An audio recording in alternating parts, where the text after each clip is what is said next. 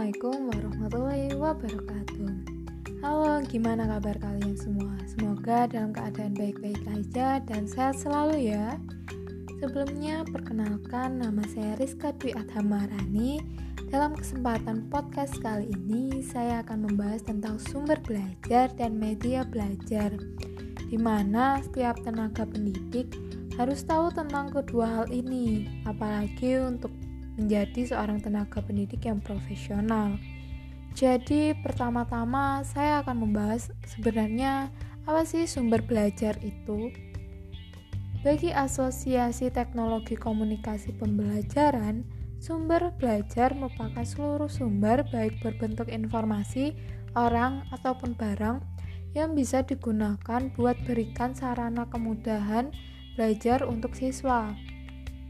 Sumber belajar itu meliputi pesan, orang, bahan, perlengkapan, metode, serta area atau latar, di mana pesan merupakan ajaran ataupun data yang hendak diinformasikan oleh komponen belajar lain yang bisa berbentuk ilham, kenyataan, ajaran, nilai, serta informasi. Dalam sistem persekolahan, hingga pesan ini berbentuk segala mata pelajaran yang diinformasikan kepada siswa. Lalu, orang merupakan manusia yang berfungsi selaku pencari, penyimpan, pengolah, serta penyaji pesan.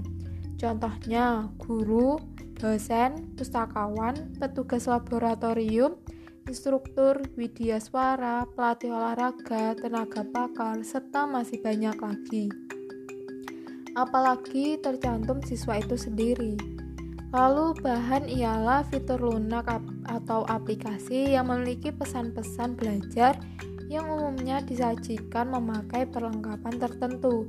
Contohnya novel bacaan, materi, materi, transparansi atau OHT, kaset program audio, kaset program video, program slide, dan film. Lalu ada juga perlengkapan yang merupakan fitur keras atau hardware yang digunakan buat menyajikan pesan yang tersimpan dalam bahan. Contohnya OHP, tape recorder, video player, proyektor slide, proyektor film, PC, dan lain-lain. Kemudian metode ialah prosedur ataupun langkah-langkah tertentu yang disiapkan dalam memakai bahan, perlengkapan, area, serta orang buat mengantarkan pesan. Misalnya demonstrasi, dialog, praktikum, pendidikan mandiri, sistem pembelajaran terbuka atau jarak jauh, bimbingan tatap muka, dan lain-lain. Selain itu, sumber belajar bukan berupa satu tipe saja, namun di dalam sumber belajar mempunyai macam-macam wujud.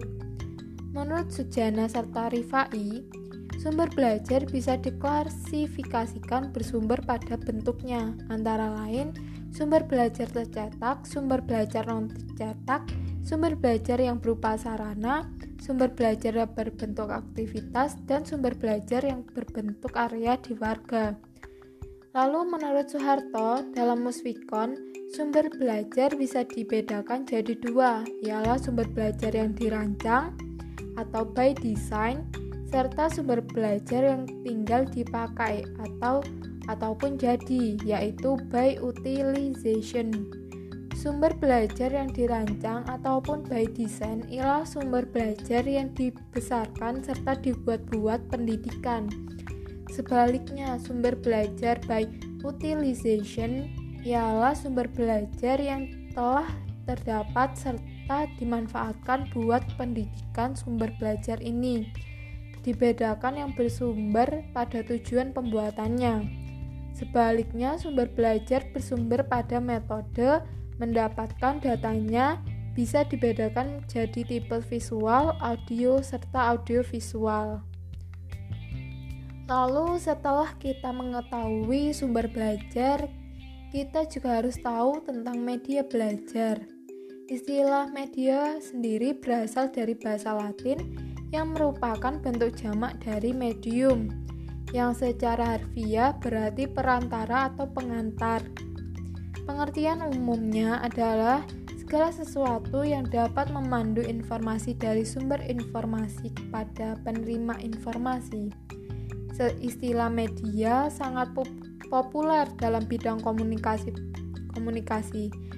Proses belajar mengajar pada dasarnya adalah proses komunikasi. Sehingga media yang digunakan untuk pembelajaran disebut media pembelajaran. Banyak ahli menyatakan pembatasan media pembelajaran.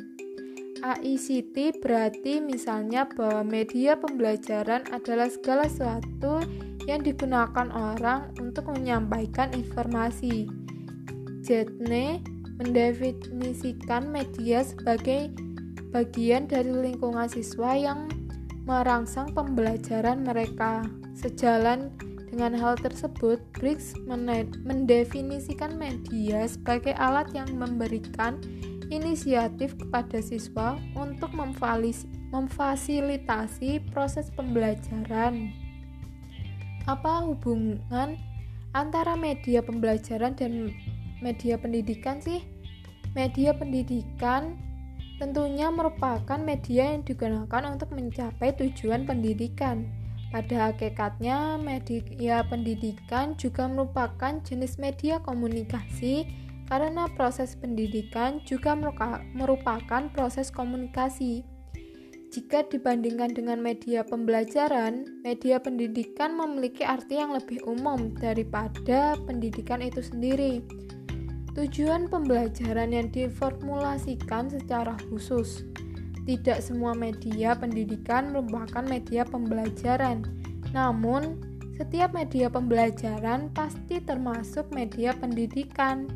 Pada prinsipnya, semua istilah tersebut dapat dimasukkan dalam istilah media karena istilah media merupakan pengembangan lebih lanjut dari istilah tersebut. Nah, setelah kita mengetahui tentang sumber belajar dan media belajar, kita juga harus tahu nih mengetahui tentang mengetahui perbedaan dari sumber belajar dan media belajar. Di mana media pembelajaran berbeda dengan sumber belajar.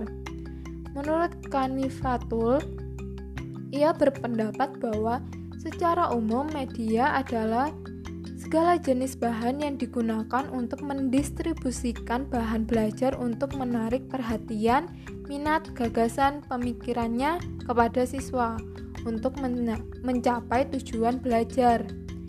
Lalu menurut Jamarah dan Aswan, meyakinkan bahwa esensi media pembelajaran adalah segala alat yang digunakan sebagai penerbit berita untuk mencapai tujuan pembelajaran.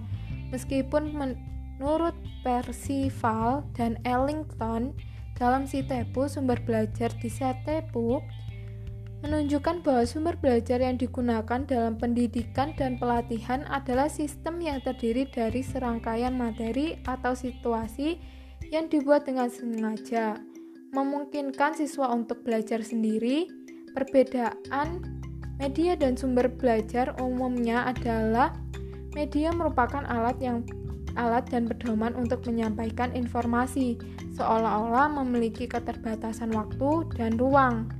Media pembelajaran dapat berupa fisik, seperti alat peraga, buku, dan lain-lain. Media pembelajaran juga bisa dalam bentuk tidak berwujud, seperti suara dan video. Media tidak selalu dapat digunakan untuk pembelajaran karena harus sesuai dengan media dan strategi pembelajaran. Meskipun sumber belajar menyampaikan pengetahuan yang luas, tetapi tidak digunakan sebagai sarana komunikasi, tetapi sebagai sumber belajar dan mandiri. Sumber belajar dan berupa buku, dapat berupa buku, suara, video, dan guru, misalnya dosen dan lain-lain.